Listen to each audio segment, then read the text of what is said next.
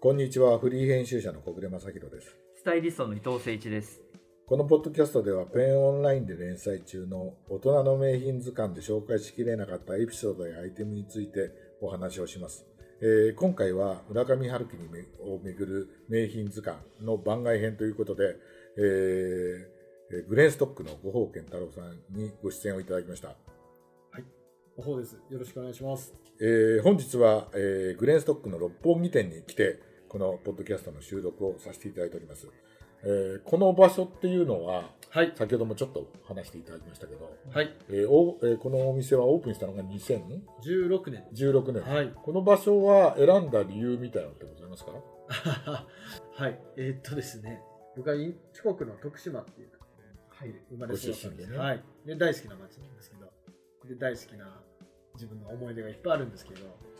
その時からやっぱり東京っていうのはすごい自分の中で憧れな部分があって、で、そういう東京にネガティブな言葉でよく使われる、まあ、コンクリートジャングルだよとかって言われることに対して、すごいこう僕の中でこう、腑に落ちないというか、考えることがよくあって、あれでも東京オリンピックの時ってコンクリートがいっぱいあったからすごいアアジアの中の近代建築になったんじゃないかっていろいろこう考えた時に東京でお店をするならその1960年後半でもいいし、まあ、70年代しなぐらいの時のコンクリートジャングルって呼ばれた建物でお店を開きたいっていうのが一個あったんですでまずそれを考えてそういう建物を探してまず街ではなかったんですよねでそれでそういうものでできたもので建物を見ていってで欲が今度次に出てきて三角まあ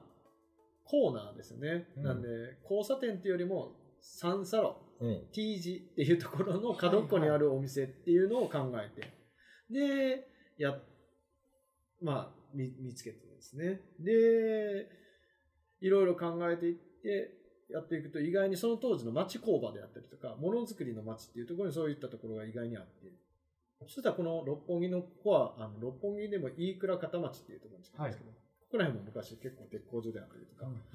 はい、いっぱいあるっていうので、そういったところご縁があって、ここの場所を選びましたね。すごいいい場所ですよねいいですね六本木とは思おとはって言っちゃいけないけど、え静かで物静,、はこい。うはい。静かでねもう本当ちょっと一本入っただけなのに。うでんそうなんですようね。 んもあの、この、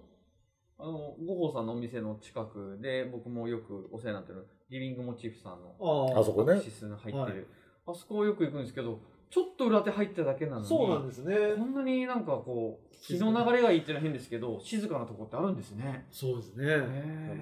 え。ありがたいご縁で、うんなりましたね。ここは基本的にははい今のところは修理専門店、いや、えっ、と何でもやっちゃうそうですね。うんえっ、と今、難しいところではあるんですけれども、今、店長、相良っていう、まあ、店長が務めて、あのーまあ、ここをうんはい。はい、やってもらってるんですけれども、まあ、最近はまあ彼女がオーダーで靴を作ることも多くなって、ああ、女性なんですね。そうですはねい。素晴らしいね はい、ね、まあそうですね。で、相良がまあ、オーダーシューズであったりとかって、まあ、ではお修理であったりっていうことを、まあ、あ、はい。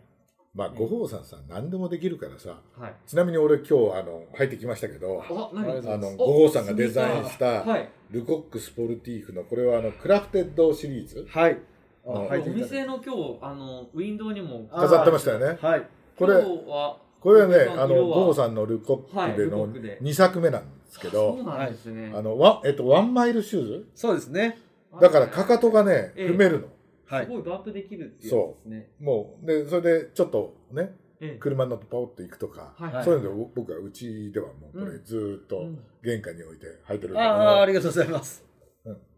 かいら本当に何でも靴の靴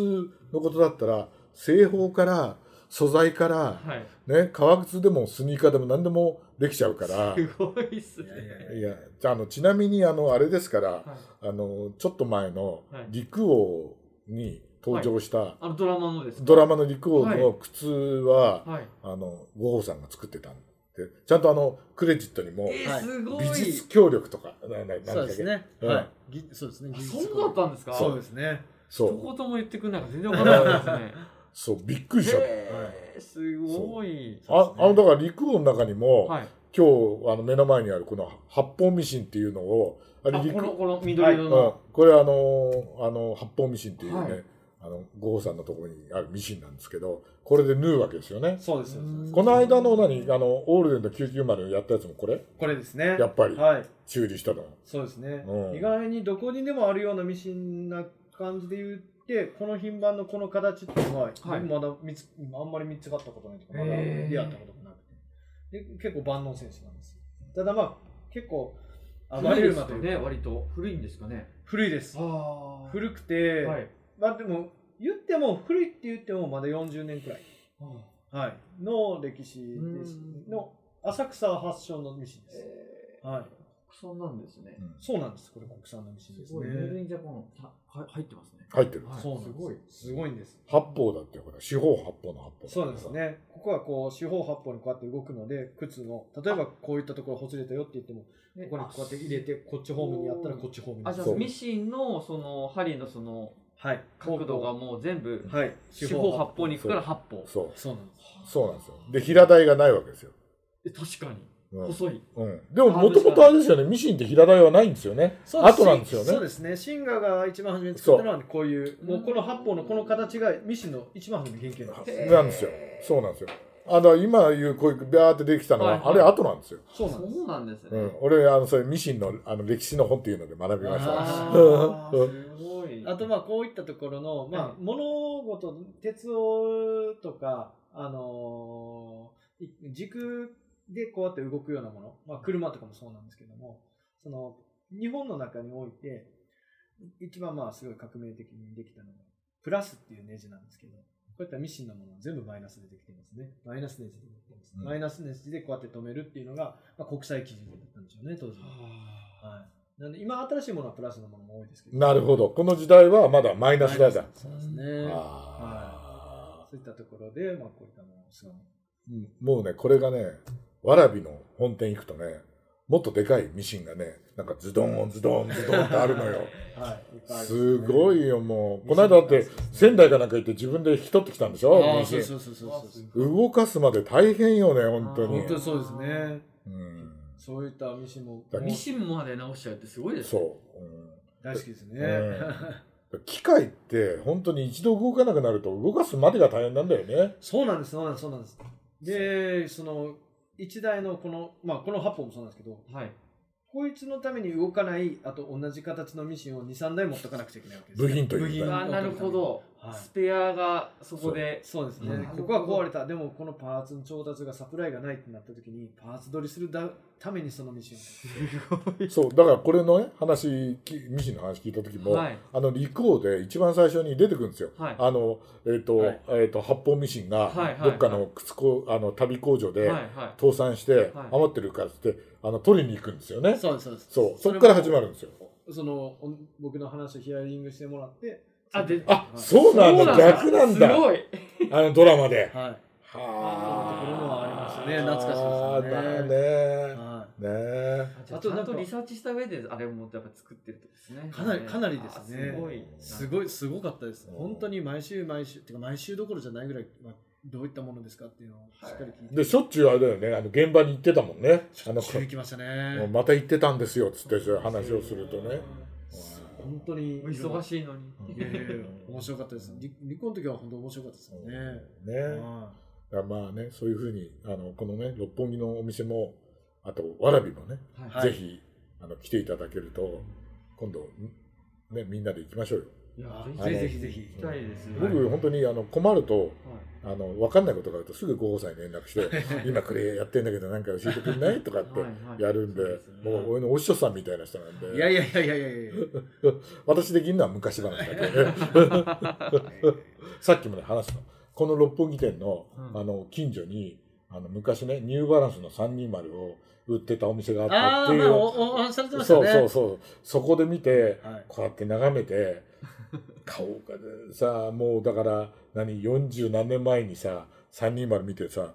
えーその当時3万8000円ぐらいじゃなかったかな高いっすもねうこれ買えないわーと思って さそうですよねでもね、も